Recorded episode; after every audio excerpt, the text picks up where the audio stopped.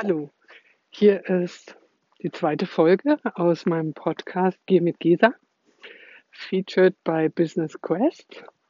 Und heute möchte ich gerne einen Rückblick auf gestern geben. Da haben wir über Rituale gesprochen und ich möchte einen Ausblick geben, warum solltet ihr mir eigentlich zuhören?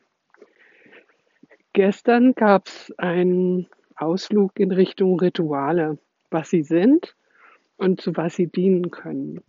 Ein Punkt ist mir noch sehr wichtig. Wenn ich etwas wirklich verändern möchte in meinem Leben, dann brauche ich kleinere Rituale, die mir dazu helfen, die mich unterstützen. So ein kleiner Spaziergang durch den Wald ist vielleicht gar nicht so viel. Wenn ich das aber jeden Tag mache, dann habe ich erstens mein kleines Sportprogramm gemacht, auf der anderen Seite mich vielleicht neu reflektiert, Klarheit bekommen und kann ganz anders in meinen weiteren Tag starten. Das sind diese Mikrorituale, die bei mir in meinen Automatismen was Neues bewirken können. Also auf lange Sicht ganz schön clever, solche kleinen Sachen zu implementieren, die mir dann wiederum helfen, auf lange Sicht was Größeres zu bewirken. Und warum solltet ihr mir eigentlich zuhören? Vielleicht ist Zuhören das Stichwort.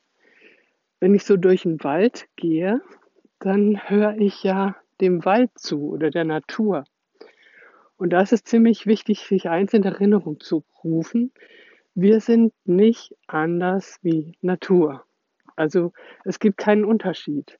Wir haben Millionen von Organismen in uns drin und die haben auch in uns sowas wie ihren Kosmos. Und wir sind mit diesem Kosmos genau mit dem Außen auch verbunden nicht zu vergessen, dass wir ein- und ausatmen. Da sind wir eigentlich auch immer mit dem verbunden, was uns umgibt. Diese Form von Austausch oder aber auch Beziehung wirkt immer.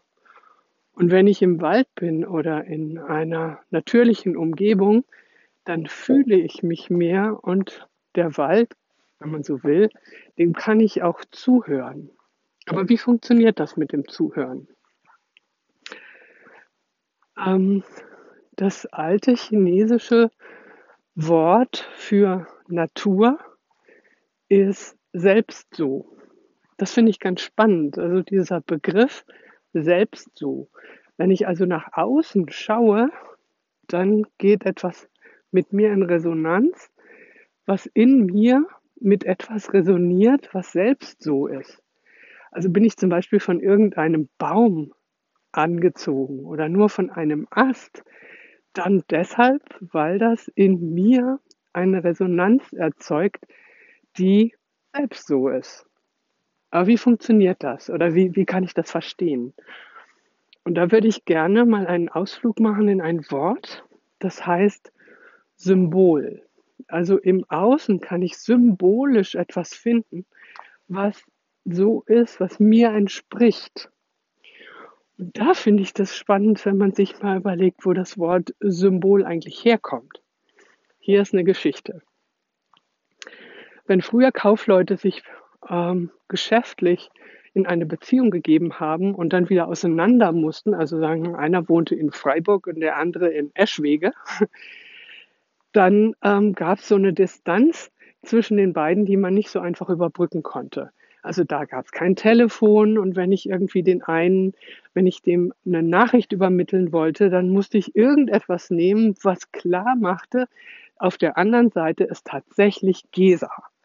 Und derjenige, der auf der, sage ich mal, Eschweger Seite wäre, das ist jemand, mit dem ich eine geschäftliche Beziehung habe und ich musste sicher gehen, der kriegt meine Nachricht und der ist auch gemeint. Und der wiederum musste sicher gehen, dass ich es war, die ihm etwas vermitteln wollte. Also haben die damals eine Tonscheibe genommen und die zerbrochen. Somit gab es zwei Seiten einer Tonscheibe, die zusammenpasste. Das war nicht genau die gleiche, also man hat das nicht geschnitten, sondern die Bruchstellen waren so, dass sie wie Schlüssel-Schloss ineinander passten. Somit ging man von zwei Symbolons aus, die zusammen ein Symbol bildeten. Also eine Hälfte ein Symbolon, eine andere Hälfte Symbolon zwei, zusammen ein Ganzes. Und genau so kann man die Natur auch sehen. Symbolisch, wenn ich einen Ast finde, der mir etwas bedeutet, dann kann ich fragen, hm, was ist es, was das in mir repräsentiert oder was geht mit mir in Resonanz? Ich habe zum Beispiel hier so einen kleinen Buchenzweig gefunden, der hat so rötliche Blätter, die sich gerade entfalten und das sieht aus wie vier Seiten, wie ein, ein, wie ein Kompass. Und daneben ist ein kleiner Zweig, der hat auch vier kleine Blätter, die sich gerade entfalten. Davon sind zwei gerade entfaltet und zwei noch ein bisschen eingepackt. Da will was in, zur Entfaltung kommen. Und dann kann ich mich fragen, was in mir ist das, was dieser Zweig hier am Außen darstellt? Was in mir will sich entfalten? Und was braucht es noch, damit es weitergehen kann? Solche Fragen kann ich mir stellen. Und das ist nichts anderes als Zuhören auf einer anderen Ebene. Naturcoaching, was ich ähm, sehr viel mache, hat genau das zum Ziel. Demjenigen etwas neue Impulse vermitteln. Die Antworten sind bereits in dir oder in diesem Menschen, der durch den Wald geht und sich äh, solche Symbole anschaut, die sind da schon angelegt.